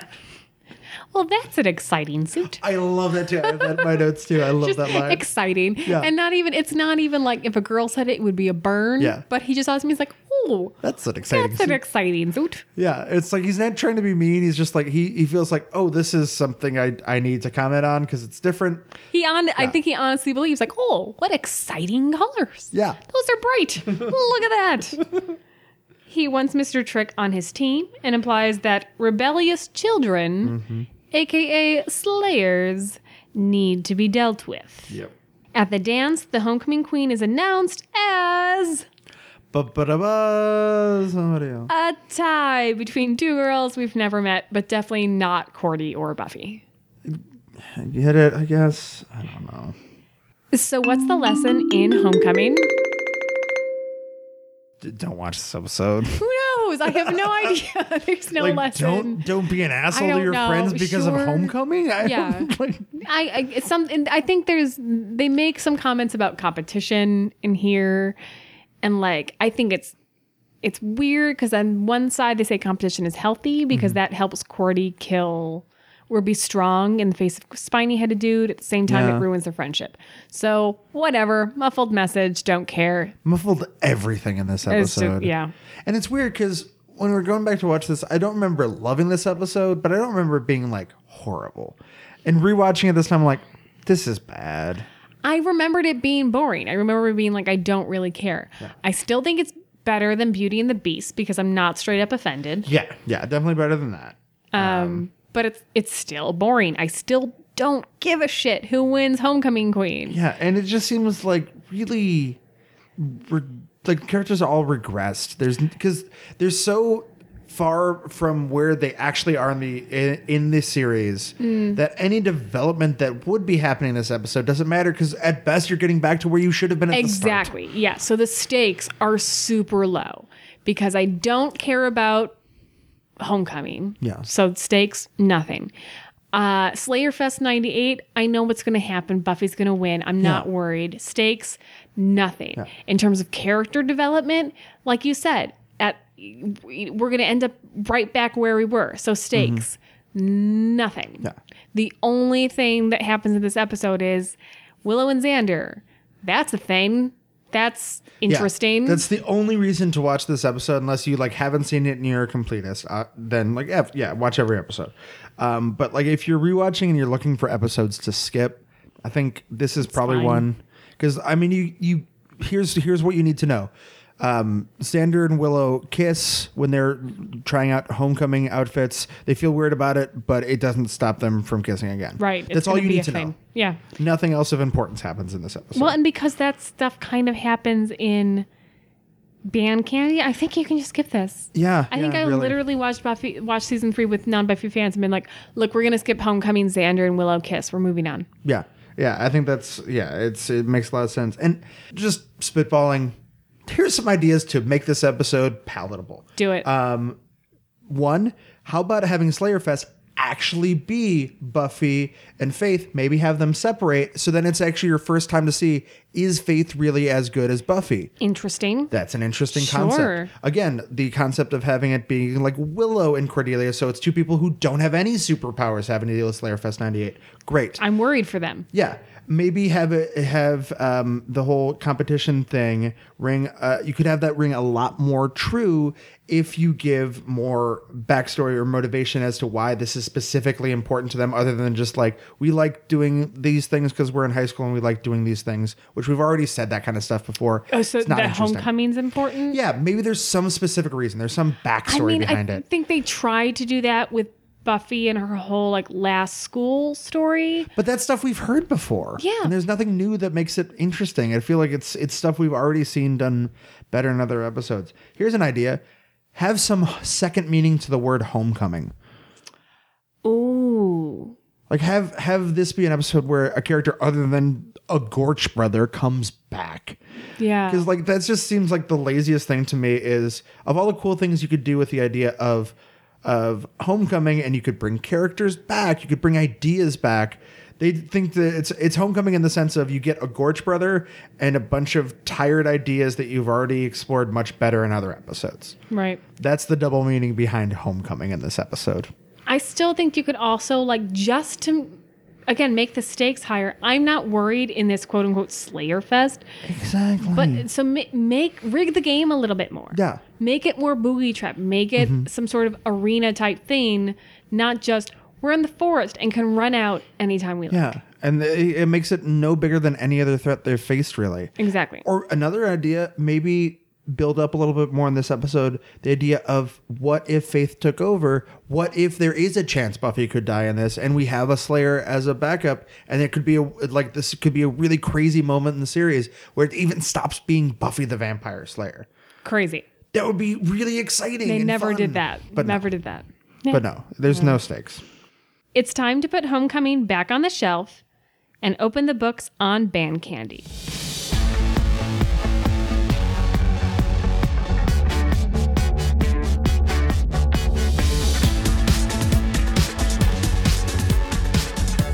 Buffy and Giles are multitasking in a cemetery. While waiting for a vam to rise, they work on SAT prep. Did you prep for your SATs? Not really. Me neither. We took, we, I took an SAT prep test, mm-hmm.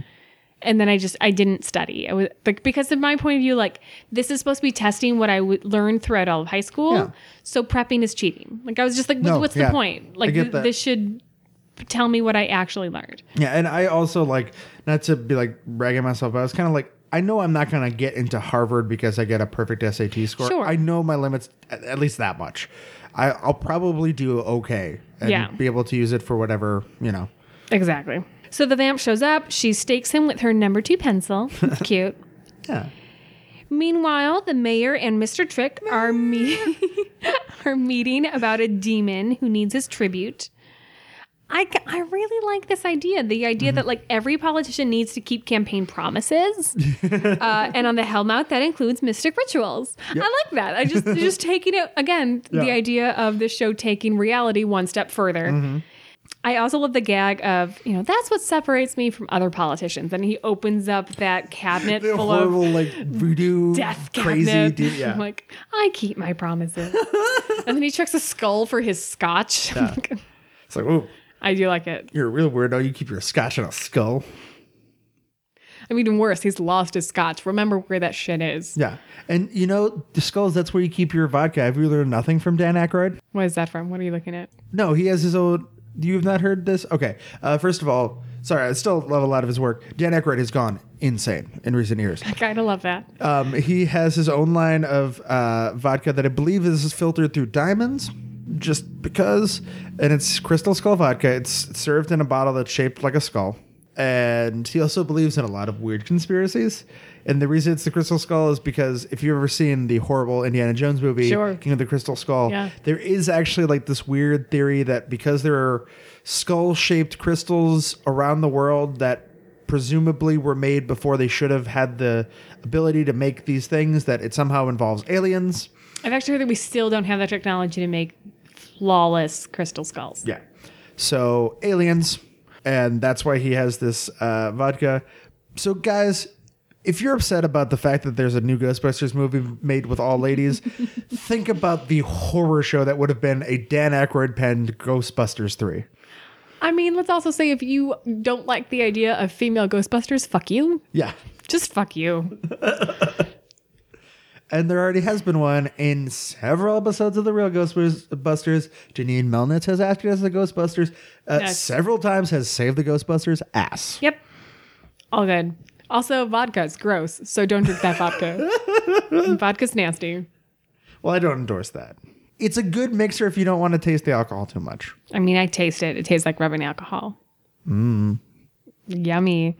I also like in this episode, uh, in this uh, scene, the fact that they kind of subtly hint at there's somebody that's going to take care of this thing that's been here before. Um, so that's kind of cool. It's like, ooh, who's it going to be? Immediately, yeah. Yeah, and, and like I think your first guess, if you haven't seen the episode, is like, oh, is it going to be Spike? That that would be my first guess.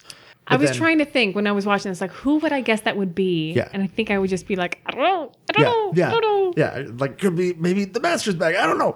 Um, but yeah, of course it ends up being who it ends up being, which is awesome. But I like that little bit of foreshadowing. Yes. Buffy is feeling overscheduled between her mom and Giles. In the cafeteria, Snyder is handing out candy bars, but they're not for eating, they're for selling. He's forcing everyone to sell band candy, whether or not they're in the band. But I kind of like this. I, I mean, I kind of like this is completely unrealistic and Oh, yeah. like this is not the way it works. But I like that because Snyder is just such a big asshole that I believe it. Like everyone's selling Yeah. the candy for the band because I want you to. He's such a Nazi. I'm like, yeah, no, that's exactly what Snyder would do. Oh, uh, by the way, if you're playing the uh, Buffy drinking game, they do on their way to the cafeteria pass a widespread panic poster. So take a shot. Widespread panic. Later, Buffy succeeds in convincing her mom to buy candy bars, but not in letting her take the driver's exam. when I was first rewatching this, I thought like, oh, why wouldn't she let Buffy drive? Oh, oh, okay. Yeah, later on, I'm like, oh yeah, no, Joyce is right. Yeah, that makes a lot of is sense. So right. Because like my first thought was, but she's like slays vampires. Why wouldn't you let her like? Oh no, this is a very specific thing. Like, Yeah. because that would just make it that much easier for her to do this. Yeah, again, I'm, I'm thinking like what I mean, I definitely took my driver's exam on my 16th birthday. Mm-hmm. That it was like I cannot wait to get this shit. Um, but so like you know, the first time I watched this, I remember being like, it is so weird that she doesn't have that none of the Scoobies except for Cordy have a driver's license. Um, and at least for and the case of Buffy, I get it. Especially in this episode, I'm like, no, I get it. Do not get that girl behind a, the wheel of a car for several reasons. Yeah. Buffy bails on her mom to train with Giles. He blindfolds her and asks her to throw the ball at him so that she can find a um, an opponent in complete darkness when she doesn't have the vision. Uh, she not only does it, but she does it with the bank shot. Yeah. It's a shame that nowhere in this episode is she in complete darkness Yeah. and therefore uses the skill. But she's already kind of learned this before. Right. I mean, and as, as what she Lady. demonstrates Yeah. in this in this scene Yeah. about like, yeah, I got it. I'm moving on. I'm fine. But I, I don't mind that too much just because I feel like it uh, it almost kind of serves as a, a little uh, kind of wink to the audience of like, yeah, we know in, in this kind of show they'll be like, we learned this lesson about how to do something and then we use it later on in the episode. Like it's it's almost like a little wink to that of like, yeah, we're gonna do this, but we're not really gonna do this. Gotcha. I do. I do like that she that Giles thinks that he's tricked her because Yeah. she moves away from him and throws the ball. And he's like, ah, ha ha, that was not that easy. And she, it's actually a big Yeah. shot and hits him right in the face. As he as he's like basically chastising her for getting it wrong, he gets hit in the head. yeah, I feel like she couldn't get out of training if she didn't do this. That she was just like, no, I got it. I'm fine. She bails on Giles and says it's because mom wants her home, but she actually sneaks off to the mansion where Angel is doing Tai Chi. Such fan service. So we can see him with his shirt off. Yeah. Like a hundred percent. Yeah, and just just a long shot of him with his shirt off. Buffy gets home late to find that she was caught in her lie. I love the reveal of uh, Giles just like stepping out from behind the wall. Yeah. Oh, Giles and Mom know she wasn't with either of them. I like that throughout this whole thing, they don't actually say anything. Buffy never stops them to be like, what's going on? But they're mm-hmm. just continuously eating candy yeah. through this whole thing. And like, it would be fine because, like, the, you know, they, the Buffy sold them multiple candy bars mm-hmm. to both of them until like the very last shot of this scene that they just sit down on the couch and they're both eating a candy bar Yeah. and then like opening a new one as they're already eating one mm-hmm. that you're like, what the shit? Yeah. like, I, li- I like because it's it's just subtle enough that if you haven't seen the episode, like it might ring a little weird, and especially if you know the, ep- the episode title like band candy, there's must be something with this band candy, but it's not like so ridiculous. Like it's just know, enough for you to be like, something's up. Yeah. It's not like everyone in New York is eating pizza from Teenage Mutant Ninja Turtles too. It's like that's a little weird, guys. It's fun though. it's fun though. Because Teenage Mutant Ninja Turtles and pizza. Hey, I know. It's But, like- it makes me always want to eat pizza. It does make me hungry. As much as. I don't like pizza. I think we're gonna have to end this podcast right I know. now. I'm an alien. I don't like pizza unless probably watching Teenage Mutant Ninja Turtles. And you're like, pizza You should all watch the Teenage. Mutant Ninja Turtles more more often. Then. I should. It's a great movie. or great series. and I feel like this is the first scene where, if you're a Giles Joyce shipper, Yes. start your engines going. First off, you next should be a. Giles Joyce shipper because they 100%. make a cute couple. Giles. Giles! they do make a cute couple. So Buffy wants some freedom. Giles and Joyce brings up Buffy's recent absence as proof that she can't be trusted with freedom, which is a good fucking point. Oh yeah, it's like you you ran away for months. yeah, you've had enough freedom, honey. um, how actually, however, I actually think that Buffy does too. With all the freedom she had in LA, she did okay. Yeah. She took care of herself. No, it's yeah. not like she went off and did a bunch of heroin and became a prostitute. Like she's like she proved like I can handle myself. Mm-hmm. I get that that Joyle Joyles doesn't don't like that Yeah. lesson, but like it's it's legit. Yeah, yeah. And like at first it seems a little bit like we're rehashing the old responsibility arguments we've had in other episodes, but the fact that it's now in the light of she has run, run away and lived a life in LA for a couple months, it makes it a little fresher cuz there's both sides have kind of new fuel for this argument. Yeah. Guess who's back? Back again. Ethan Rayne. Tell a friend. I love him. I love him too. I, I, just love him so much. I, I love because it's something you don't get enough on the show. I think is like a really cowardly villain. yeah, and he just owns it. He's like, I'm Yeah. fine. Yeah. I'm I'm a shit, and I know it, and that's fine. and and I, I love the running joke of uh, you know uh, uh, Ethan Rupert run away. So he's in charge of packaging the candy bars. So we know that's not a good thing. That's a shit ton of candy bars. A lot of candy bars. How I many mean, more are they shipping out? I could probably eat that real quick. Because I must imagine like oh Ethan Rayne is planning on using this for other schemes, and that's why he's making so much. Because they're making a lot of chocolate after presumably all the chocolate should already be out being eaten Right. by the Like, parents. we, yeah, yeah. that's a good point. Yeah, so I'm assuming he planned on either keeping this running or more likely like shipping, getting this all into like some trucks and moving on to do this again someplace else for profit, or just to serve chaos. Uh, so Giles is late for study hall, which is very unlike him. Did you also hear about this rule that if a teacher was more Oh, than yeah. X number of minutes late, you could just bail? I heard 10 Yeah. or 15 was also 15, usually. It actually happened in my school once. really? Yeah, Okay, so what, like people just left? yeah. All right. What'd Yeah. they do? Because they still had another class in 45 minutes. Just kind of hung out. Okay. Like we we weren't allowed to like leave the school, but Okay. yeah. Uh, in college, a professor once emailed uh, that a class was canceled after it was supposed to already have started. And this was a- before anyone had smartphones. So we were all just sitting in class for like a half hour because it was it was one of those things like it was like a three hour class. Yeah. Being like, well, do we leave? What's up? And then someone, one person had their laptop with them and they're like, oh, we got an email. It's canceled. We gotta go. it's so dumb. It's shitty. yeah. So Xander and Willow are playing footsie. Uh, I mean, it's kind of cute, but also If they weren't in relationships, they were. They were. I mean, the Cordy is right there. Yeah. It's just kind of shitty. such a shitty thing to do.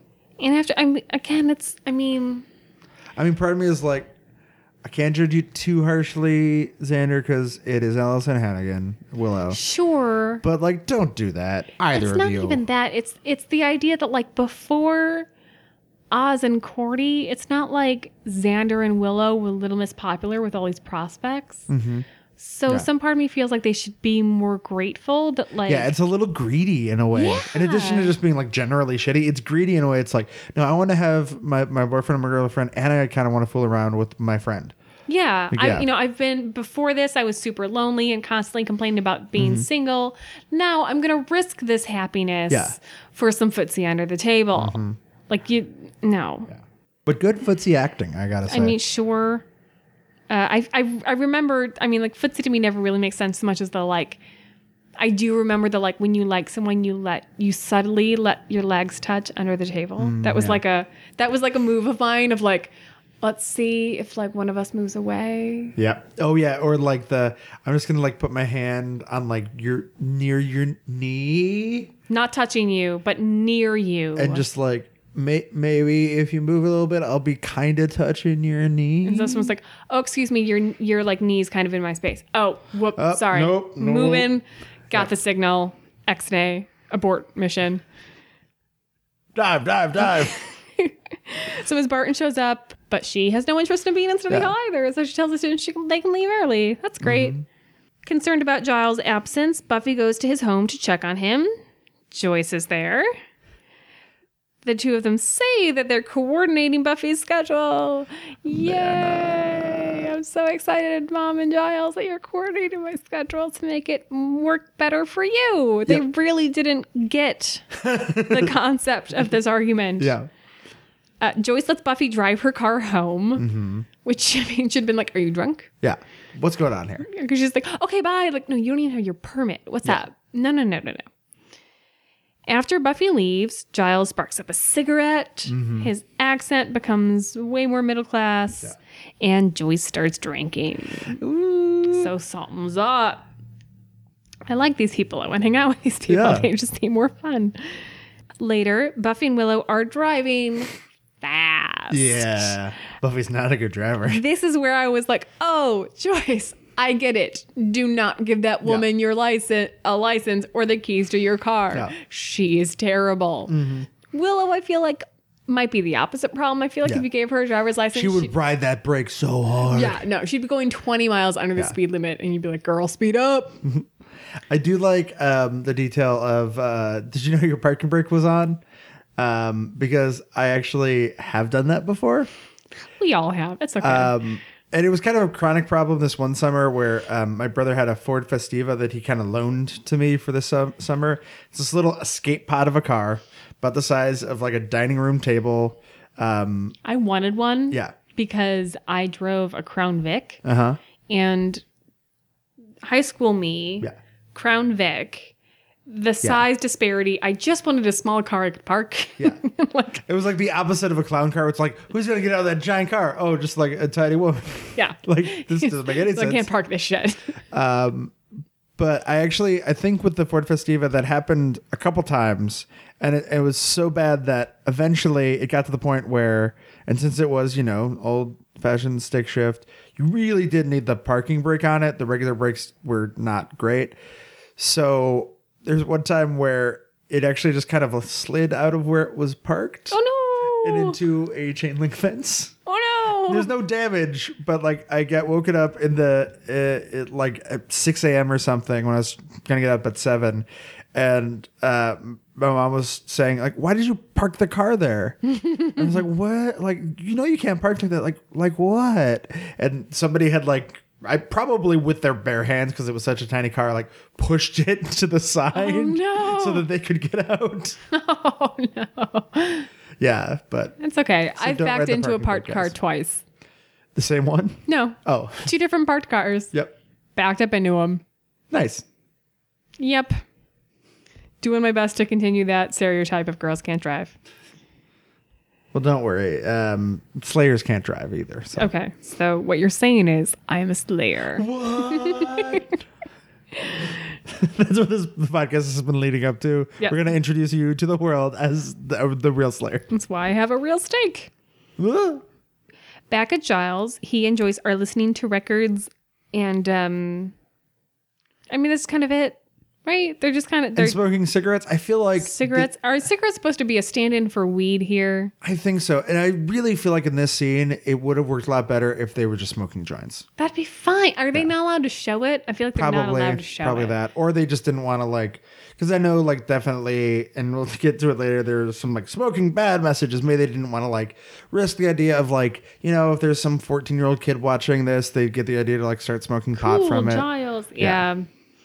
So they're just they're laying around listening Mm-hmm. to records, which is not something that adults generally do, especially like li- literally laying on the floor. Yeah, just something's up. to records. Yeah. The bronze is seeing an older, rowdier crowd than usual. Ms. Barton is clearly high. Yep. Like not even drunk, but super high. Yeah. Snyder is really excited. I love Baby Snyder. He's so happy. He's so happy to be hanging out in Fun City with the gang. Oh God, he's such a dork. Oh, we learned so much about this character in Absolute- this I episode. love it. Everything you need to know because it's here's the thing, he's not just like this dork and he's not a shit about being a dork. He's this dork that like it's not even just that he wants the cool kids to like him. He's so unaware that they don't. Yeah, he's so unaware that they don't and desperate for their approval. And but you can see like where he becomes as as an adult so much from this that it was clearly like he tried this for so long and it didn't work that it just made him like hate everyone, but especially popular kids Yeah. so much. Yes. Uh, but it, it just but he's so sweet about it and kind of like you feel kind of bad for Yeah, you him. I kind of want to be like, yeah, bring Snyder along. Yeah. He can be your buddy. Let him be your buddy. Yeah. I mean, he's still an asshole who's like makes really like selfish, jerky decisions at several points. Yeah, sure. It's did- mostly because he's a coward. Yeah. Oh yeah. Complete coward. Uh, But I have to admit, like in that position, I probably would be like, yeah, I don't want to go in the sew- sewer and fight a demon either. yeah. that sounds gross. Buffy points out that all of the grown-ups are acting like teenagers. Hey, sobering mirror to look into. What is this? A Jimmy Buffett concert? It- yeah, it looks like one. Pretty sure. much. Back at the warehouse, Ethan is showing Mr. Trick his fancy new warehouse. Mm-hmm. He snaps a guy's neck for sampling the product Uh-huh. to intimidate others from doing so. He doesn't really know he's sampling the product. This is just I like a that thing. Should I do this at work? Uh, sure. Go ahead. Effective management tool? Yeah. I'm to start start Yeah. snapping some necks. Like that's what happens when you're late to your shift. The Scoobies leave the bronze to figure out what's causing the age relapse, and Snyder tags along. Love this is the line I always think of when I think of this episode. Is Whoa, Summer, you drive like, a, spaz. spaz. Just using spaz as an insult is It's just- such a dorky. It's so dated. Uh, and I do love um, that their reason for not ditching Snyder is there's no time. It's like, yeah, there's time. We just want, shove him out of the Yeah. car. It's just it's fine. Just yeah. want. It's like, no, we want more Baby Snyder. I'll, I'll buy it. Whatever. It's I'm fine. Whatever reason we can keep Snyder along is Yeah. good. Keep him. They're going to check in on Giles, but they're very aware that teenage Giles is neither safe nor helpful. Exactly. Uh, they're interrupted on the way to Giles' house, however, by a driver who's more interested in his candy bar than in not running into Buffy. What would you call this? Driving while magicked? Um, drive, driving under a uh, malevolent influence. Driving with chocolate. I would easily be, That be sounds like a chocolate. really bad, um, like foreign film from the '90s. Driving with chocolate, from the director of writing in submarines. It's in black and white, um, like voiceover. Like I am sitting in the driver's side, and the chocolate bar is next to me.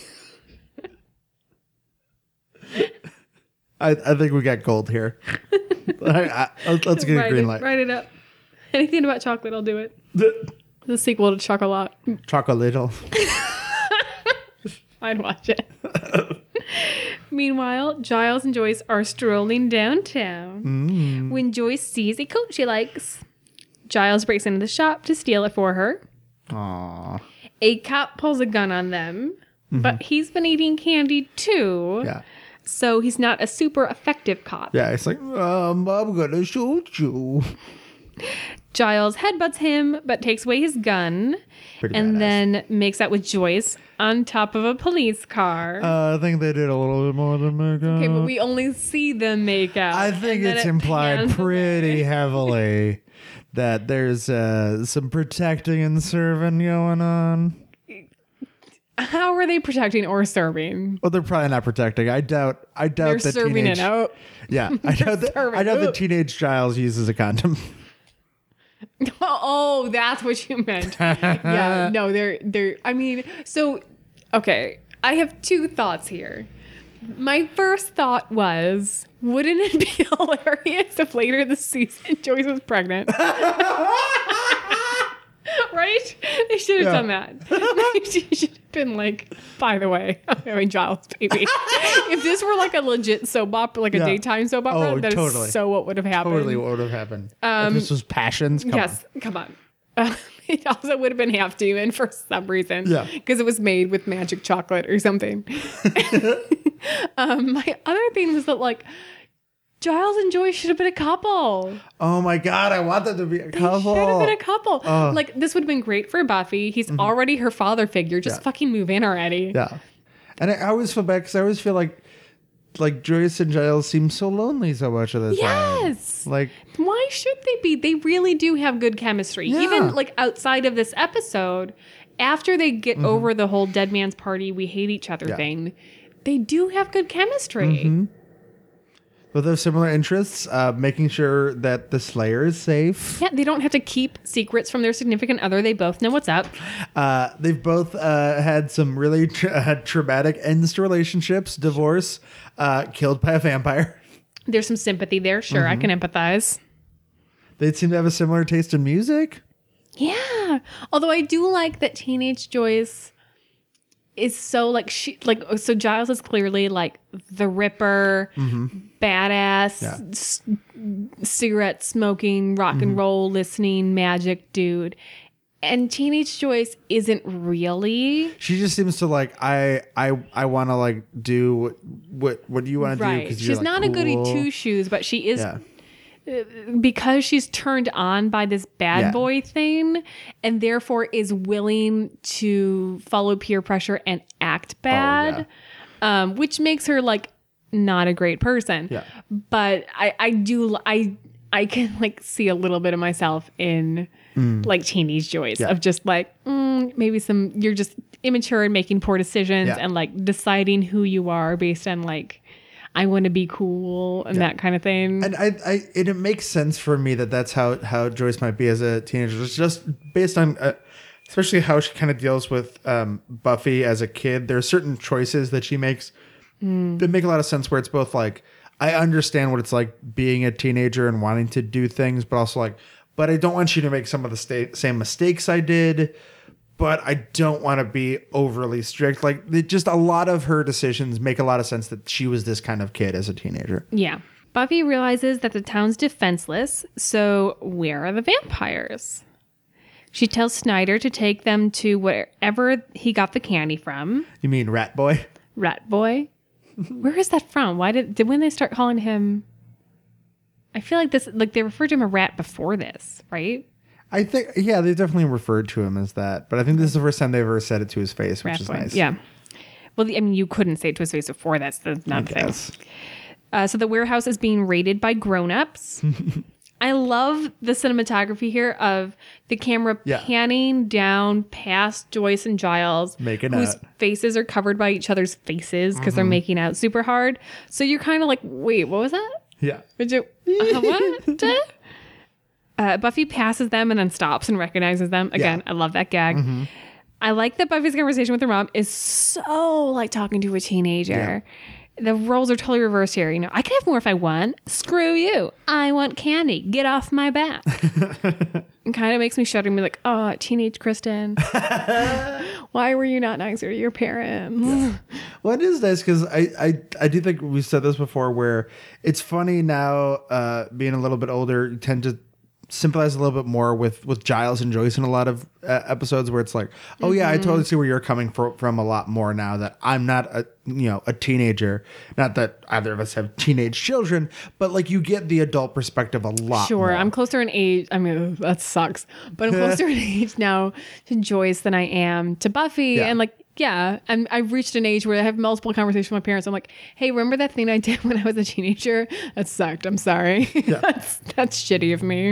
and it's and it's nice to see um, Buffy get a, a taste of the teenage way and kind of had the the roles reversed, so she Yeah. gets uh, to to see that side as well. Yes. Buffy breaks into the warehouse and takes Joyce, Giles, and Snyder with her. they immediately find Ethan, who, true to his nature, runs away. Run away! at the library if the candy is supposed to make you all immature and Xander had a bunch of candy, then why doesn't he? Oh wait, Oh, never mind. that's so accurate. oh, Um, I like it. Just seems that like it's not. I mean, like part of me wonders like why doesn't it get progressively more immature? Why don't people keep repre- regressing younger than just teenage years? Because Yeah. it specifically seems to just be like not you lose some of your maturity, but specifically you reach teenage maturity. That's a little weird, but I also don't Yeah. care. and uh, yeah, and I feel like it would have been a whole thing about making bits out of like people acting like toddlers, and, th- and I just feel like it would, it would be yeah, it would be too much. And I I'm okay with it being like it kind of reverts you to your teenage personality, but the most immature version of that. Sure. I think that's and that makes the most sense as like a spell because if you just had a bunch of like babies going around, like b- full size adult babies, that would just be a little too weird. yeah, Like, and then how would you, as like the demons, you'd be like, "What are we? This is weird, guys. Why did we do this?" I also feel like the the lesson would get muddled. yeah, it makes more sense for you to have teenagers dealing with this weird mirror version of themselves and be like, oh fuck, this sucks. Teenagers are the worst. and and maybe you could in in show in like the the characters in the show justify that it if we do this and it's not so crazy that there would be no explanation as to why they did these things because it's not like they're acting literally like children who don't know anything. They're acting immature like they did when they were teenagers, which every once in a while an adult person will do something like that. almost like drunk adults. Like even Yeah, at this exactly. age, when your friends like, you know, we're at an age where like when you drink, you don't like get plastered. But every Yeah. once in a while, someone decides to do shots, and every once in a Mm-hmm. while at this age, you're like. Oh my God, you just regressed 10 years. Get off the floor. I hate you. Yeah. Um, so it's kind of like that. Yeah.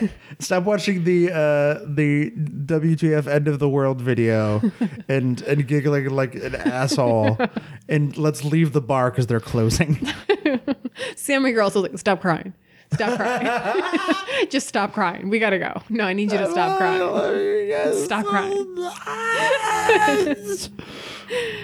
So they've got a, the shoehorn moment here between Willow and Xander where their thumbs touch. I don't like that. I mean, like again, the storyline is interesting. It's important. Um, it's realistic in terms Mm-hmm. of these characters and the age that they've reached. But like, oh my god, your thumbs touch. Shut up. Yeah, we get it. Shut we up. get it. You guys are having tension. Um, but speaking of shoehorned in things, just another quick thing. And overall, as you can probably tell, love this episode. Great. But one thing I don't like is the how they get so heavy-handed about the anti-smoking stuff with Giles. yeah, no, we get it. Yeah, it was he's- like Buffy he's like takes a cigarette, throws it down, and stomps on it. Like he, well, I mean, fine. To me, that's more of not just like don't smoke, but a like Yeah. fuck you, like you're being an ass. But like, it- to me, like I get they make a point in the show of trying to only have evil characters smoke, Mm-hmm. Yeah. and in this case, yeah, teenage Giles was not a good guy. Yeah. so it's okay. Yeah, we get It's and, then, okay. and then they have to make another like she makes a joke about like that's what happens to your lungs when you smoke. It's like first of all, it doesn't happen in one day. No, no, no. It's because he's fifty. Yeah, it's it's because he's fifty, running around literally like a teenager. And generally a dude not in great shape. Yeah. like you're fine. he's he's you don't run that much when you're wearing three layers of tweed. Oh god, that sounds awful. Yeah, especially in California. Ooh, Ugh, awful. Back at the warehouse, Buffy finds Ethan and gets the plan out of him. I like the way the, that Giles could be like, hit him, hit him, and then when she finally does it, yes, yes. It seems Mr. Trick subcontracted Ethan to distract the grown-ups so that they could pay tribute to the demon. Mm-hmm. Whatever this tribute is, people in their right mind would never let them take it. Cut to the delivery ward. The tribute is babies. oh no. Giles remembers that Lurconis is a sewer dweller. Yeah, I like the the moment of Giles kind of read Giles's. Ooh, ooh, I know this. Yeah, I knew this.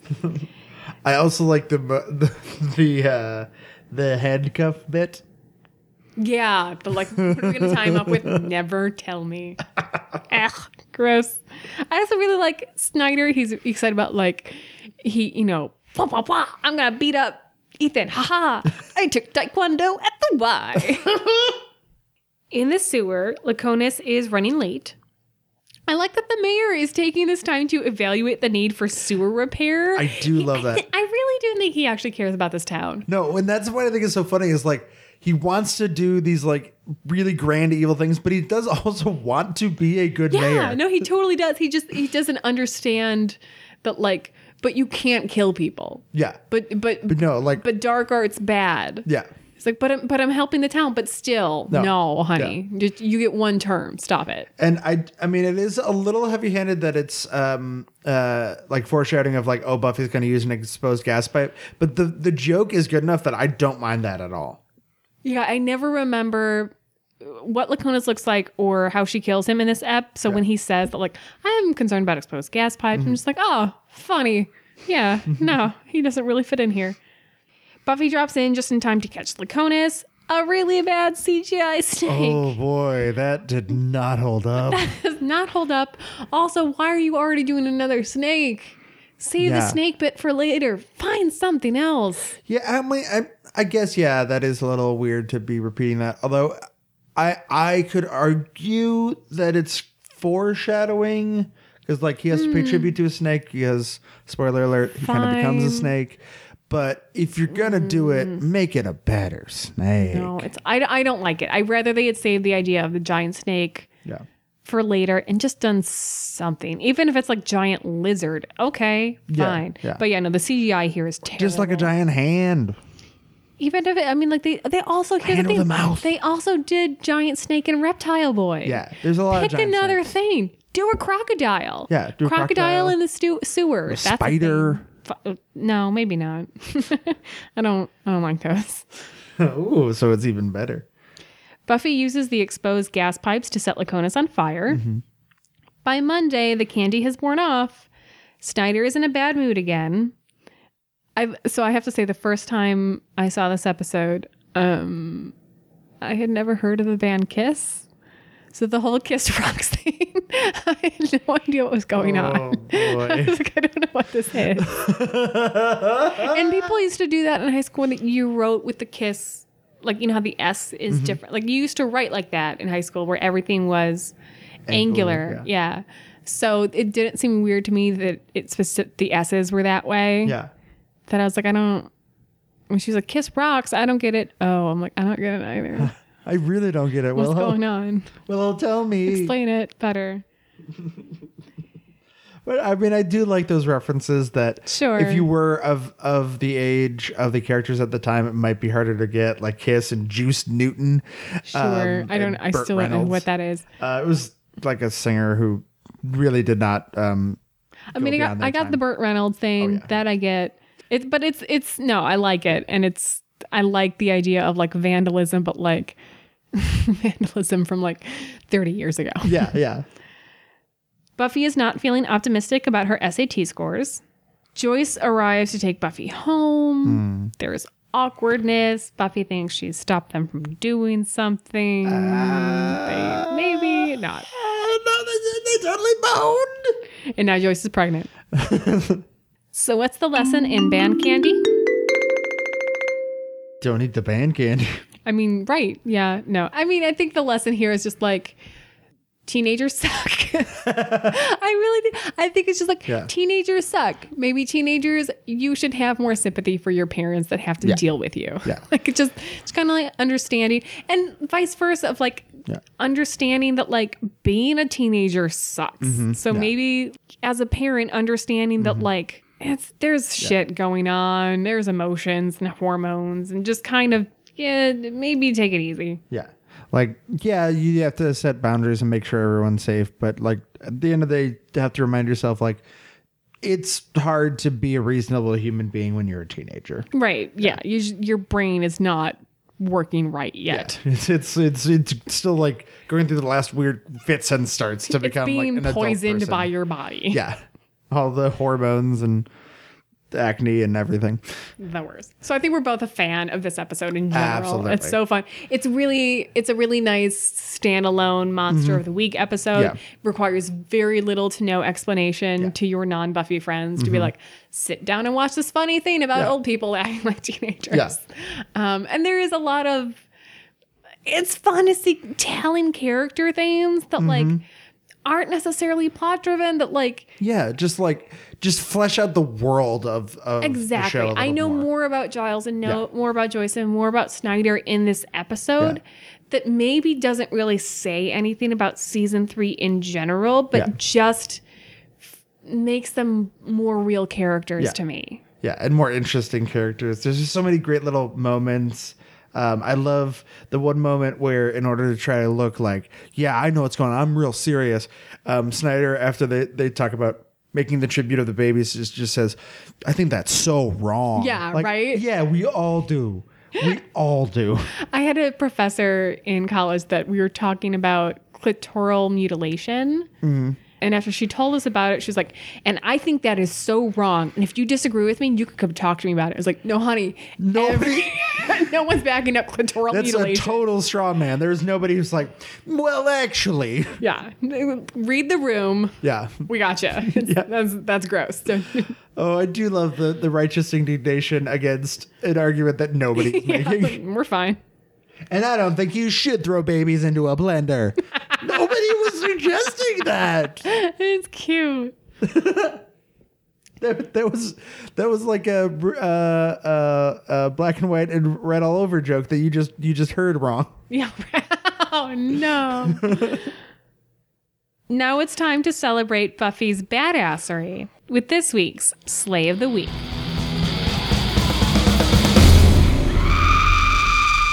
I am going to say because I think the moment of it is one of the few like cool things about the action and the whole Slayer Fest thing is the death of the spiky headed guy. I will say that like it's only by luck that the Slayer doesn't die because Yeah. they happen to jump out the window that isn't boarded up on the other end. Although you could make the argument that it's because like Buffy assessed the the uh, the house already, she was kind of like sweeping around that she knew which window to jump out of. You could make that argument, or you could say it's luck. I, I like that you can read it either way. Yeah. Um, but I do just like the oh I'm gonna get out. Oh no I'm not looking It at also the thing. It also comes after a really good fight scene of like Yeah. you know the the Cordy trying to help and like being bad at the gun, like Cordy gun, Cordy spatula. so I, I I agree that was pretty good. Um, I almost did that, but because I don't consider it a slay, because it's only by accident that the Germans kill the spiny headed dude. They meant to kill the Slayer. I'm actually going to go to the death of the German twins with the spitball and the tracker. All I, th- I think it's pretty ingenious. I like the idea of using a spitball, like a very teenagey No, thing. No, that's cool. That's cool. Um, to like get them to kill each other. yeah, I think it's cool if there was any universe in which it made sense. I, I also like that, like, head German master Seinfeld dude, like, sees the trackers die and he's just like, I did it. I won. Ah, no, that, those are your buddies. I just, I just imagine he's just like still in that room because like Trick never came back either. Right. Where's my like, money? Guys, I guys, I won. won. Won. Guys, she's got a big beard. Guys, Where's my trophy? do you feel kind of bad for him though. But you know what will cheer me up is going international. Buffy Tapaja, Vampirit. Ernie Dragon, das rein de Fleisch Canoe. Die Rifle International. I've got to say, I was pleasantly surprised because I thought with like how simple both these titles were, that there'd just be like a lot of just very generic titles. Considering that we had actual German characters, I was so excited. Oh, there are some good ones. There are some uh, some real good ones. So for Homecoming, the French title, "The End of the Year Dance." a little off. all right. Not they, the end of the they year. don't have a homecoming. That's all right. Um, on the opposite side, Portuguese title, "Back to Classes." We weren't on break. All right. Yeah. That's okay. Uh, it's just like okay, Homecoming I'm is not a universal concept. Yeah, it just seems like okay, you guys both had very different ideas of when this happened, whatever. The German title, best one for Homecoming, The Agony of Choice. Because voting for the homecoming queen is hard. I guess, but Agony seems like a real It's a different- choice. Yeah. No. No. Okay, so for Band Candy, I'm actually going to go with the German one first because it, it it's not that crazy. I could see this being the title. Going Wild. Generic, fine, whatever. Portuguese, think this probably was a mistranslation. The Chocolate Band. no. Just imagining the Yeah. guitarist. Made out of chocolate. Yep. Yeah, The they can't be marching bands because when they go to the football games, they melt. Yeah, or everyone just eat them. That'd be me. The trims are filled with. Why is that cheerleader running on the film? Oh, Ah, field. Oh no, she's eating a trumpet. No. She we dived headfirst into the tuba. Now she's eating it from the inside out. But I gotta say, uh, Piece de la Resistance is the French title for Band Candy. Chocolate Effect. Chocolate Effect. You know, that common phrase. Chocolate Effect. Chocolate affects me. It makes me hungry for Just more. chocolate Effect.